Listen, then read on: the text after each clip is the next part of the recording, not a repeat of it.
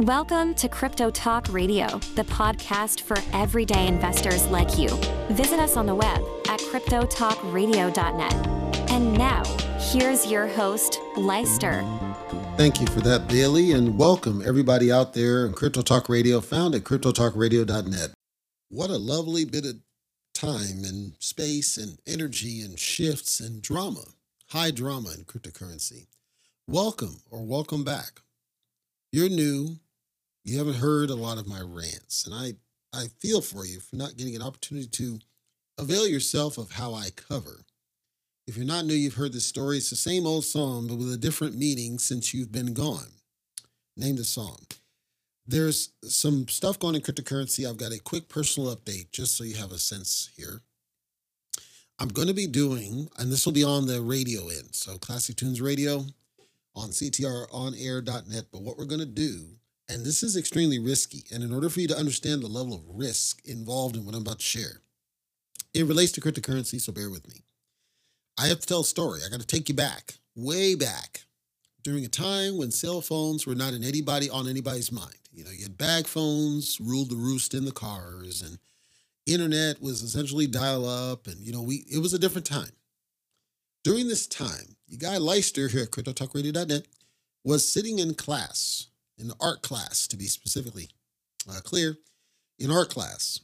Art class is arguably the worst. It's the biggest scam of the lower uh, school. Like we're we're talking pre. This is a long time ago, but we're art class is a scam. It's the biggest rigged scam I can think of in the educational system. and if you're not in the United States, I'll tell you how, at least how it used to be. I don't know if it's still this way. I'm pretty sure it is. But the education system, what it likes to do is create a blend of different um, educational things. So they'll talk about things like cultural things. They'll do English. They'll do math. They'll and then they'll do what they call electives. And the electives, although the word elective is is present, it's a bit misleading because you don't really have a choice as a kid. But they have these electives. Some electives are language, you know, so you can learn Spanish, you can learn Japanese, etc. And I chose to learn Spanish. You got Leister. I was one of the stars. I actually I actually got better scores than Mexican folks. So I took that as kudos. But I took Spanish. I did that for three years. Uh, PE, you were forced to do PE. So that's physical education. So that's gym. I would never suit up. That was my thing. It wasn't that I didn't want to do it. it. I never would suit up because they would always do the garbage sports, you know, basketball, right? Screw that. Football, no. If they did soccer, if they did badminton, tennis, archery, you know, I was there. I was there. I was suited, all good in hindsight, I probably should have done a better job keeping my gym clothes clean, but I figured if you're not going to smell the part, what's the point? Anyway, one of these electives, there was a couple of other ones like auto shop uh, for you know working on cars, wood shop, metal shop. I took metal, pretty sure I did, and then they had art. And the only reason I took art is it was all the, I forget what the other one was, but it was garbage. And so I'm like, all right, fine, let me get it out of the way. You're required to, that's why I say the word elective is misleading because you're required to pick these in order to get passed. And so I did an art class, and I'll never forget. The teacher was an absolute jackass. So if you know Final Fantasy, the, the series uh, game, Final Fantasy VI, which used to be Final Fantasy III, had a Moogle, and the cover of the Super Nintendo cartridge is it was the it was the Moogle, and it's like purple, and that was burned in my mind at the time. And so I I actually painted, and again, this is art class, and I had a a young gal who was a cool cool chick, and I'll I'll tell the story on casual one day. But bottom line is, I did the painting of the Moogle with the sword, and he was standing on a meteor in space. It was the finest art piece I ever did. It was basically the only thing I could do, essentially. And this dude, he gave me a C for this. And I'm like, uh, my brother was about to go beat his ass. I'm serious. He was he was livid. He was about to go and put it on this guy because I got a C and everybody's looking at it like, come on, this is pretty dang good. Especially because I was not good in art. I never have been. I was finding music, I was finding everything else. Art was just a pain. so now fast forward a little bit, we get a teacher strike. After the teacher strike, we get a substitute teacher in, and this guy is the cool, cool as a fan. And he said to me, he said to the whole class, paint or draw what you know you can, and I'll grade you on that.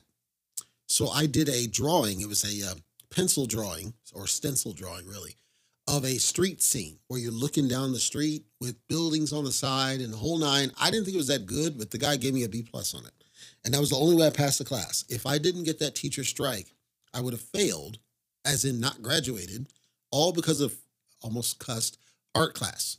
So, so the reason I told that story is you had to understand the preface that art has never been a strength. I did art on two different occasions. One was in junior high, one was in high school. And it was a catastrophe both times because I realized that art teachers don't teach you anything. There's kind of an assumption of you either got it or you don't in art.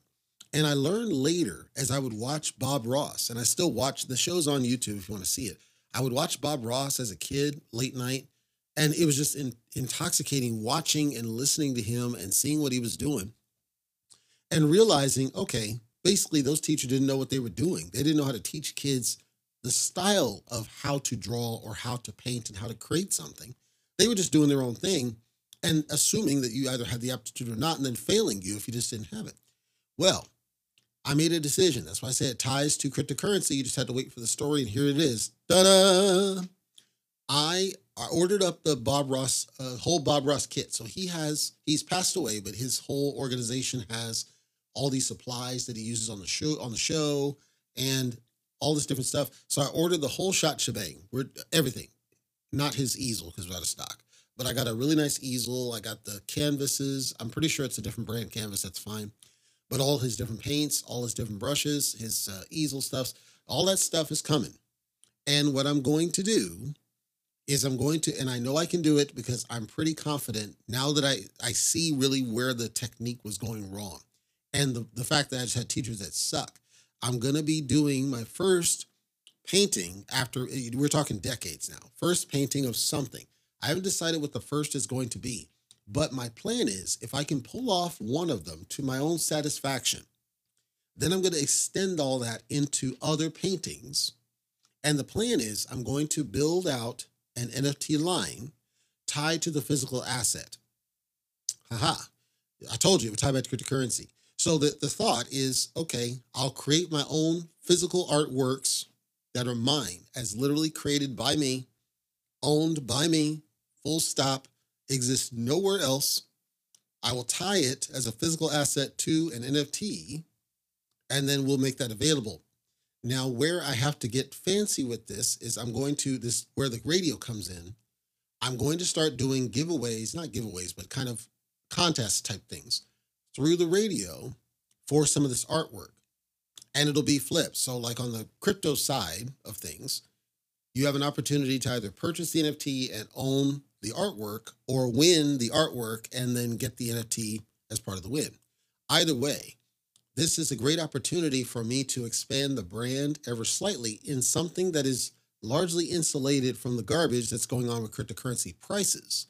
Because although there's a price aspect to it, it's really in the eye of the beholder, right? If I if I do an excellent job, and I can't guarantee I will, but if I do, now we can truly put value to, and somebody's going to look at and say, I like that, and I'm willing to pay X for it. Where's that going? Like I said, my endeavor pays me enough. I don't need the money. What I plan to do is if I can if I can make this work, and I again can't guarantee I'm going to make this work, but if I can make this work, and I got a lot to do with this in thinking it through, if I can make this work, the plan is to identify, if not create, I'm not sure yet, create a create or identify a cause for me to give to in support. I know I'm going to support local news. That's a big thing for me. I think local news needs to be maintained and not lost like it has been, even if that means I got to set up my own dam, I, I want local news. That's a huge thing for me. I think cancer is another good cause. I think homelessness is another good cause. These are things that I'm I'm passionate about that I want to see more done to help resolve these things. And I think they're easy to solve, especially homelessness. I'm not going to bore that here because it's not the right forum. If you're curious about what I've got in mind, feel free to join us on Casual Talk Radio. We're going to record on next Monday. It's going to be our next episode. CasualTalkRadio.net. Check us out there, and I'll give more information about what I've got on mine because I'm going to be expanding on that one. And then I got work, more work to do on the radio side. I'm waiting for the plan to update. Once that updates, I'm going to start uh, planning for the future for this. Now, no transition because I just bored you with that story and burned nine minutes, but it was important that I tell you There's more coming that will that will be part of crypto because it's part of you know NFTs and everything else. As I bring the whole brand, everything will come together at a plan. Even combat, even combat's if I can pull this off, even combat has a part to play, and it ties to one of the updates I've got today. Let's break through, starting with the price. You've noticed that the price started dropping quite substantially across the board, pretty much on all cryptocurrency. And I was noticing, unfortunately, sadly, I was disappointed to see on CoinMarketCap, the people on the forums are claiming that basically Bone is a scam and devs are dumping and everything's crapping and everything else is up and Bone's not. And I this tells me there are people that either don't know how to read graphs or they're not paying attention to multiple different projects because everything in cryptocurrency took a crap. And I'm going to tell you why here in a second. But Coindesk.com, check it out if you'd like to go follow along. Coindesk.com, as I record this, dipped as far down on Ethereum as 1940 and high of 2060. That's a widespread, very widespread. It was a huge drop from where we were going. We are actually trending in a strong upward direction. And if you heard me at cryptotalkradio.net, I said I'm not sure this sustains. This is why I said that, because I wasn't sure if there's going to be something getting in the way, and it didn't feel like the actual bull run. Certainly, bulls are out shopping. They're still out shopping. And I want you to be assured we're still going to go up. It's just this is a speed bump. We're going to have some temporary disruption.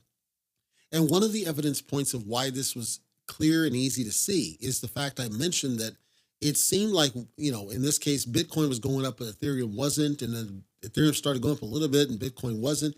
We normally see them run lockstep, and in this case, they weren't.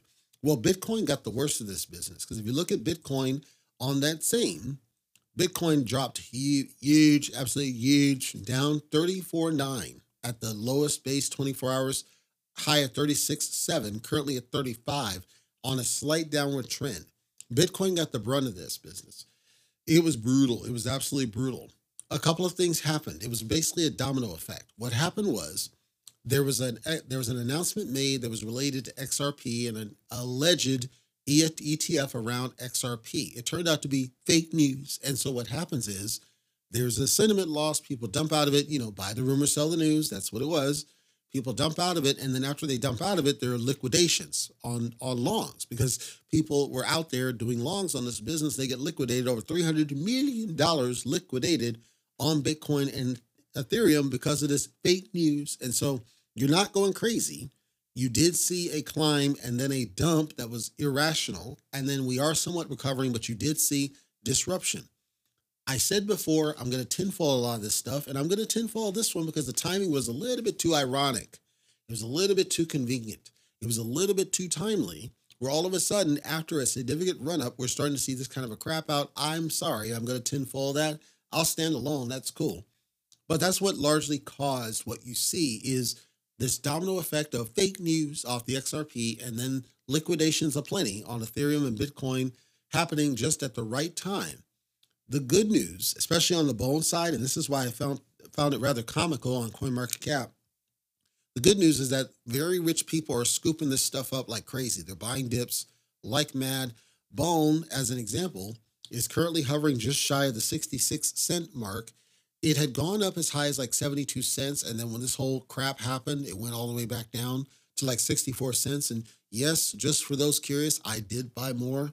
And I'm hoping, I'm actually hoping that it doesn't go back up to 70 cents because I was looking at the other day and I'm like, geez, it's only a couple thousand dollars. And just to put it in perspective without divulging how much I hold, okay, Dex Screener swears that I am a whale in bone. I don't feel like a whale. The amount of money is not whale that I would consider.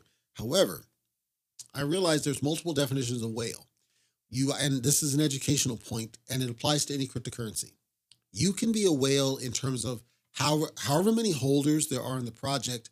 Do you hold a significant amount more percentage wise than they do? So think of a graph, right? and you think that you're at the left end of the scale on the large bars and they're all the way on the right side of the scale with the small bars, that's kind of the thought process. Are you essentially relative to all the other people that are in it? You hold, you just happen to hold a higher percentage, relatively speaking. I still don't feel that way, but when I looked at it that way, okay, I can see the case made. But it's not like I hold a significant portion of the total supply of the tokens. I would argue, no, I don't. And in that, that's a different dimension. That's a different way of considering whale is how many of the total tokens do you hold? Regardless, regardless of relativity, regardless of anything, of the total supply, how much do you hold? And do you hold a significant supply of them? I would argue I don't yet. However, I'm only a few thousand away, especially if the price keeps, you know, going down. At some point, I'm going to pull that trigger and I'm going to shift some money over from my central and buy that bad boy do do do to get to where I'm, I would arguably be a whale and we there'd be no no question about it. And the reason for me, it for Bone, Bone really has no choice but to go up at this point. It, it's holding its basis above 60 cents really well. Before it had a low of 26 cents or whatever, 28 cents. It's holding it very well. People are buying it every time it dips. So I see that clearly. And it's largely disrupted when Ethereum gets disrupted. Well, we know Ethereum is going to go up. And then it's curious do I buy into Ethereum and the most I can hope for is a 3x, a 4x, a 5x? Or do I stick with Bone where it's a minimum 10x, right? Do I go to Bitcoin where in the short term, the most I can maybe hope for is a 2x? So now I'm thinking I put it together. And that's the conversation around my investment strategy and the portfolio and diversification is do I go after the projects where I know at the most it's a 2x? Sure, I've got some of those. Do I go after the projects where I expect it's a 10x? Sure, I go after those. And it's a blend, it's a mix across the board because I never know which one's going to go somewhere and which one's not. I will tell you, I stay away from most of the garbage. I do have a couple of so called garbage ones. I, they're only garbage because of bad decisions. They're not garbage because there's anything wrong with the code. They're just bad decisions. And I do have those just kind of watch price movement. And then there's the ones that are kind of close to my heart, like Rich Quack, you know. But other than that, I, I keep a diverse portfolio and I'm looking now mathematically, percentage wise, what's the how high can it go? What's the multiplier I can expect? And then that drives my investment strategy. And I tell that story primarily because when I'm looking at things like these, these crashes that we see here, the disruption for me is low. It's actually very low risk. And I actually look forward to it going down because remember, Bone was sitting above two bucks for the longest time, went down to a dollar seventy for the longest time. Took a while to go down to 26, and I had bought a crazy amount of Bone and sat in an exchange and I sold it like an idiot. And I know now that Bone's going to go somewhere. Ties to another announcement I've got here later. You, though, have to make a decision and I would encourage you to make a similar thought process in your mind about what, what is my investment strategy going to be? Am I going to invest in those garbage coins like Rodney or whatnot? Am I looking at diversification? Am I looking at the core coins because they can't steer you wrong, which is my recommendation? Do I do a mix, right? Do I go all in on Bitcoin? You have to choose what makes sense for you. What I would just recommend is no matter which way you go, make sure you're taking profits. Don't sit on it because there's the profit's there. It's there for the taking. That's what it's for. There are people who would argue that the profit taking should only apply in the bull run. I disagree with this. Profit is profit, right? Anywhere that you're in a positive is in a positive. Yes, it's a numbers game though, because if you put in, and at some point I'll do an episode dedicated to this, but if you put in, let's say a thousand dollars into something, and it goes to twelve hundred bucks, if it goes to twelve hundred bucks, right there, that's a twenty percent profit take your 20% profits, right? Your number of tokens goes down, but you're still 20% up profits. That's 200 bucks. If it went up another 200 bucks the next week after that, you can calculate most people don't make that at a full-time job. So that's what I'm saying. When you say take the profits, we're saying if there's an opportunity to take the money without significantly cutting into your portfolio, I would recommend taking that profit. Because even if it does go down right? If it dips, you can buy back in to get back to whatever that number was. Say it's $1,000 again. You're just putting back your position, you're just putting back what it is. But you can use the profits in the short term. This is a bit of gamesmanship. And you learn over time which which coins and tokens are going to go up versus which ones go down. And you learn how to blend your investments in such a way that you can take profits in one and use them to max out the other one or vice versa. I did that recently. I had a Pepe bag and I used it to actually buy more bone because Pepe in the short term isn't going to have any movement. It may have some movement long term, especially when Ethereum starts taking off. But right now, there's no value in holding on to it versus getting bone, where bone its price isn't dropping as much, but there's an opportunity because people because there is a drop, and I want to leverage that now because I don't think it's going to last very long. These are the tricks that you learn over time, but you have to decide which of those projects is worth that energy because it is energy, it's effort, it's training yourself not to FOMO and jump off green candles. And I had that argument earlier. It's like, really, you're selling on the green and buying on the, you know, you're, you're buying on the green and selling on the red. Why does that make any sense? And it makes sense to some people. If that's your strategy, no problem. I just don't personally agree with it myself. There's an update about some things related to artificial intelligence. And you may stumble across this. And as somebody who works technology, I wanted to translate what it is because you may be thought you may be thinking it's something that's not. So what happened was this project is called Unbabel. Babel is a story from biblical times, Tower of Babel, right? And the thought was, and I'll, I'll not bore you with the full story, but the thought was that, you know, they, they build this tower, right? And they're all, it's one cult, in one civilization. They build this tower. Then something happens, and all of a sudden they all have, they all speak different languages, which is the the story behind why we all speak different languages across different countries. It started with the Tower of Babel. So Unbabel is the name of this organization. They released what's called Project Halo. This, the, what's being promoted in the media is that this Project Halo allows people to, with the power of their mind, communicate, as in put out messages of what it's reading your brain and putting out the message of what it is. And they gave a story about an ALS patient being the first person to be able to send a message, in this case to his wife, saying what he wanted to eat. I wanted to translate what this really is because I think it's a misrepresentation ever so slightly. It's not wrong, it's just a little bit misrepresented. Okay. So, what this is really doing is it's using artificial intelligence based on learning you learning your language, learning you, learning your style, learning your pattern, learning your dailies, learning your trends, learning your tendencies. It's learning, they basically take you and they build a knowledge repository about you. The AI is then reading certain signals. It's actually an implant and it reads certain signals. And based on when that signal would have applied and then what would have happened as part of the signal, it translates it into likely what it is that you're trying to communicate. So, for example, it may read a signal that at the same time that specific signal, and the theory is that the signal is unique, which hasn't been proven yet, but at the same time that signal reads off, it means you're cold, right?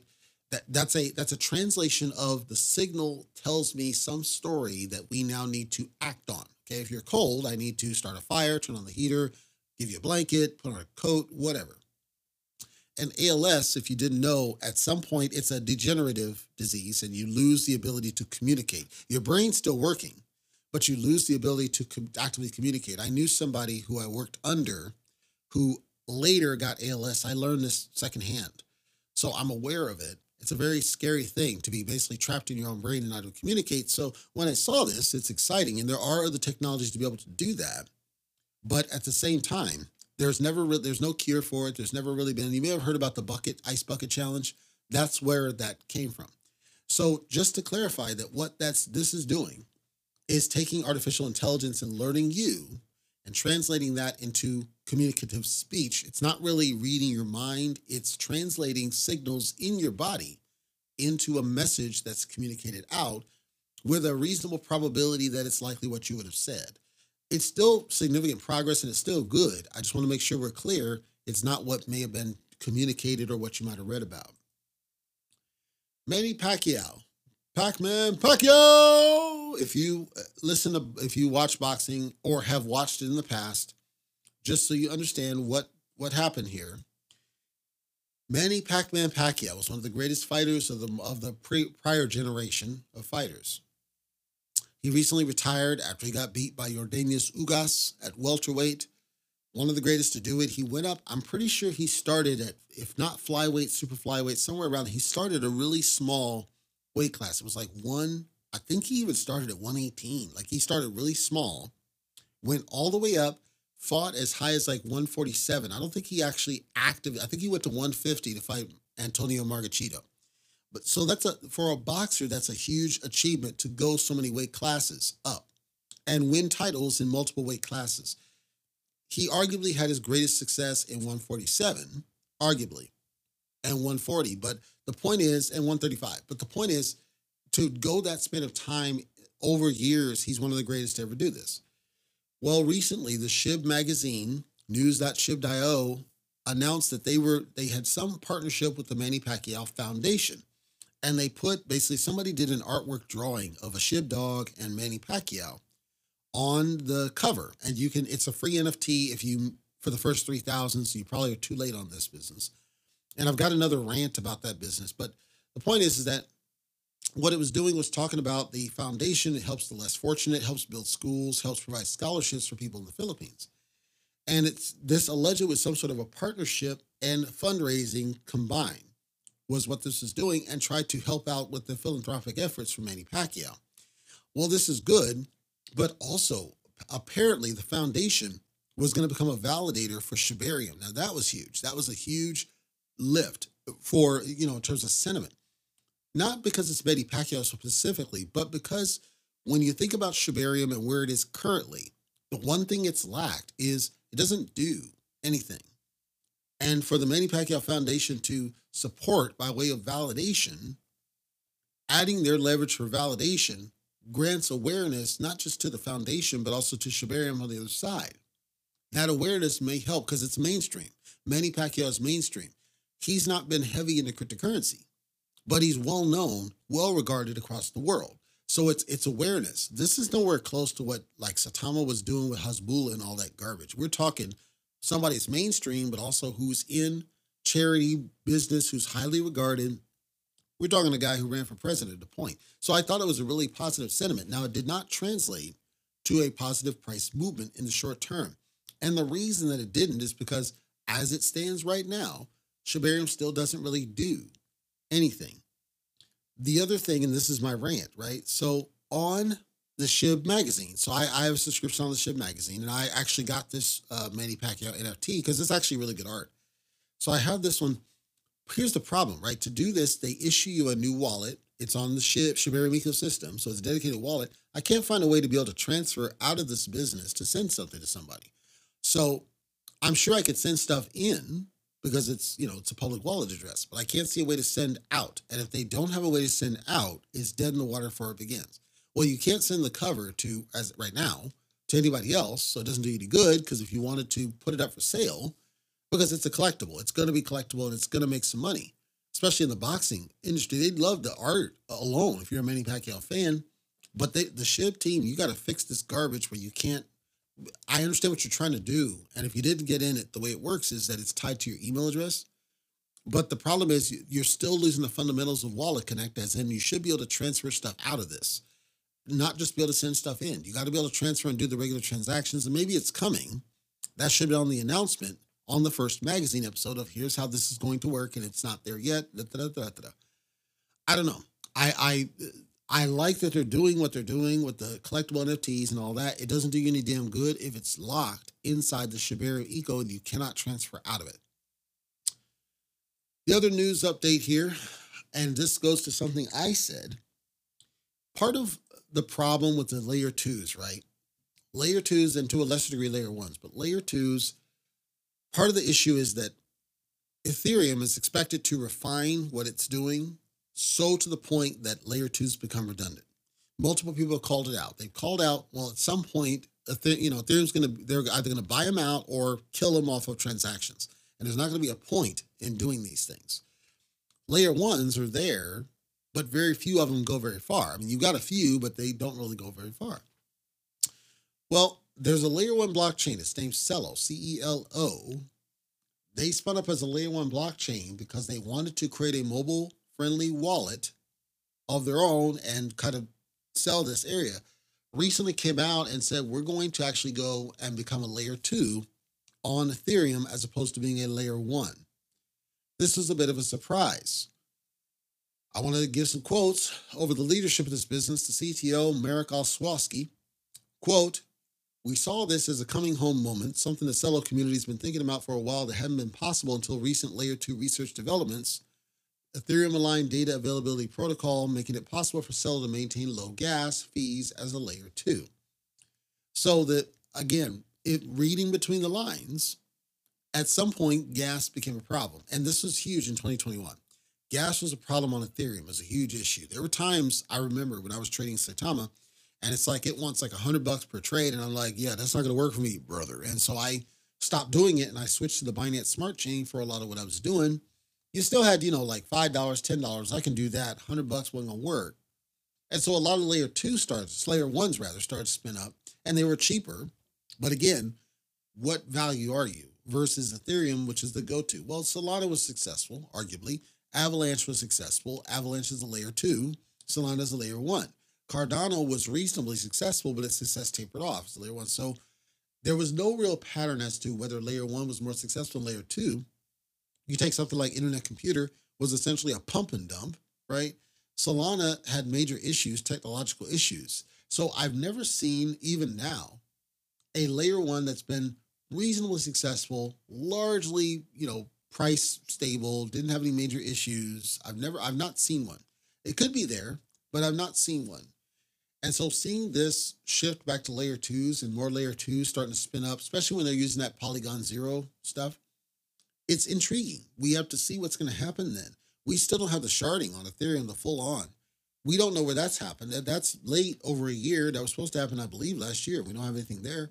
So I'm I'm curious about what happens there, but it also tells you that Ethereum's there its relative power, right? Market power is steadily increasing because a lot of these orgs are starting to see, well, maybe we need to just go back that way. If you're going to do that, you know, great, but you know, I have to watch and see what's going to happen there. Two more points. First, this is a quick one. The price, as I mentioned, was about the whole XRP fake news happening.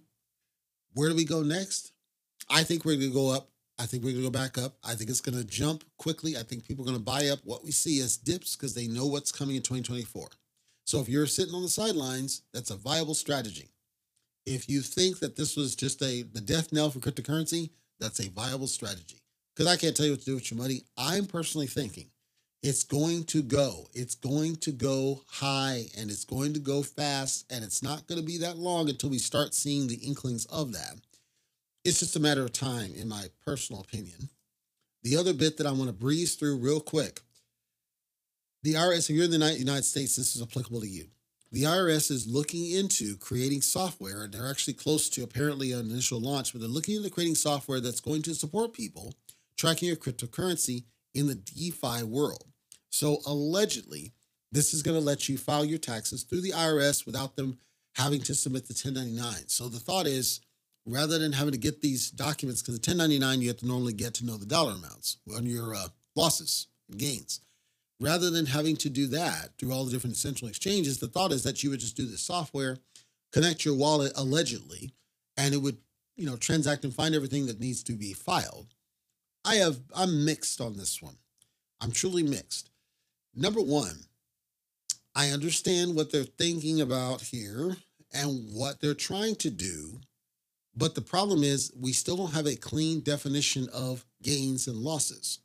We don't 100% know what's going to be tracked as a gain or tracked as a loss. And the problem is doing it in blockchain is an imperfect science because, as I've said, I believe it's really only the sale to fiat that should be calculated in this. The sale of fiat would not be tracked in a blockchain because it would have been sent to an exchange. You wouldn't know that. I don't think it's accurate or fair or correct or proper to just go browsing through blockchain and making an assumption that simply because you transacted something out to a stable coin, that that results in a profit because it's not. Something that's a stable coin doesn't generate profit. If you generate out to, let's say you generated out to UST before it crashed, did you make a profit? No. Did you have a loss? Technically, no. you know, so gains and losses can only go to fiat, and trying to do it off blockchain to me is going to be a recipe for disaster. Period. Recipe for disaster. We need laws around this. We need rules around this. And ideally, I would say no, we should be looking only to the cash out of fiat to determine gains or non gains, just like you would do in the stock market. In the stock market, you don't get taxed on the business until you sell the shit. So it's like, okay, I am not, I am not, I'm not insensitive to what they're trying to do. I'm saying that we don't have clear framework around the way they're trying to do it. That's all. I believe it has to begin and end with fiat, and they're trying to do an end run around this.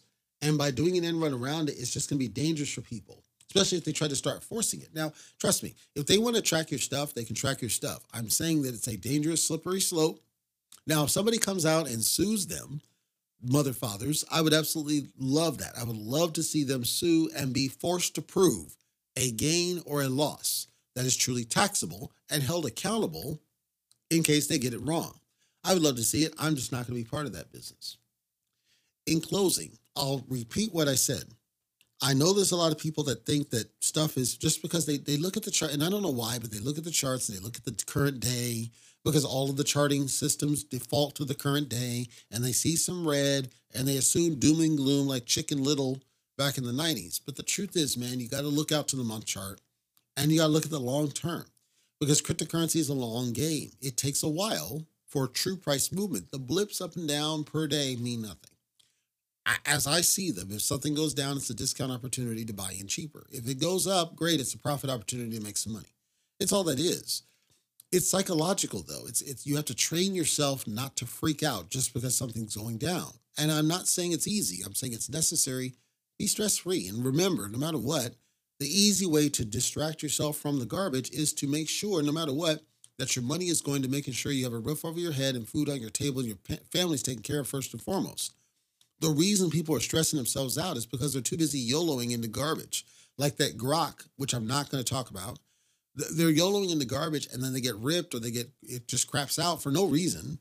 And then that's why they're stressing it out. They're stressing because they're going into garbage. They're not going into fundamental stuff. They're not listening to people like Leister, CryptoTalkRadio.net, which is their prerogative. I'm imploring anybody listening to my show because I think you're intelligent people. You've got to train yourself away from the psychological trick of falling for the garbage, number one. But number two, don't YOLO in anything. Make sure the money is throwaway money. I just make a lot of it you know, that's why for me, it's not about profit. I'm intrigued by the price movement. I'm intrigued by the potential and the opportunity to do some public good as well. I mean, there's a whole host of things I'd love to be able to do that just happens to take more money than I make in the short, right? So this is my opportunity to get to that point. I mean, I would love to nullify censorship in video games. To me, that's another thing I'd love to deal with. I would love to fix TV. I don't know. I'm talking TV, I'm talking cable stop this rush to streaming. I think it's the wrong answer. I would love to fix internet access. I would love to fix a lot of these things. I can only solve one problem at a time, but it depends. If I get something and it does run, to me, that's a great opportunity to do a public good, do a public service. But I'm at, but for me, it's it is throwaway money. Even though I make a lot, it's throwaway money for me. And I'm telling you, make sure any money you put in cryptocurrency is throwaway. Don't put a bunch of money in there that you can lose that's just going to stress you out because you're watching it every hour, right? You're stressed because you put a lot in there. You're gambling. It's essentially a lottery ticket. And I understand that. And if you're a gambler and that's your strategy, I celebrate and respect you. I just don't think it's the right answer, especially if you can't control that sentiment. I just saw somebody, and I'm telling you guys this. I just saw somebody in CoinMarketCap talk about take out every loan you have and get and buy into this thing and do do do. Please don't do that. Please do not extend yourself into debt for cryptocurrency. Please don't do that. And please don't use your cryptocurrency to generate debt. Please don't do that. It's it, it should be a cash game, literally a cash only game. No debts, no nothing. Your bills need to be paid. Do not put yourself out. Do not put yourself at risk. If you are a gambler and that's your strategy, I celebrate you. I will never advocate you doing this because I care. And I don't want to see people get absolutely trashed. And I certainly don't want to people see people go online complaining after they get trashed. They're not blaming themselves. See, if you blame yourself, I'd be cool with it. It's like, you know what? This is on me. I YOLOed into it. I didn't listen to Leister. I didn't give him his credit. I just chose to YOLO in it. I treated like I'm a gambler and I lost it all. It's on me. It's not on crypto. Crypto didn't do anything wrong. That's not what happens. Instead, people will do that stuff and then they'll say we need regulation and we need to lock this down. We got to stop people from getting ripped off when they're the ones that YOLOed into it. It's wrong. It's not the right answer. So stay safe, folks. Please stay safe. Do not jump into stuff unless you're ready. And by ready, I mean you're at a point that you can do it without worrying about going broke.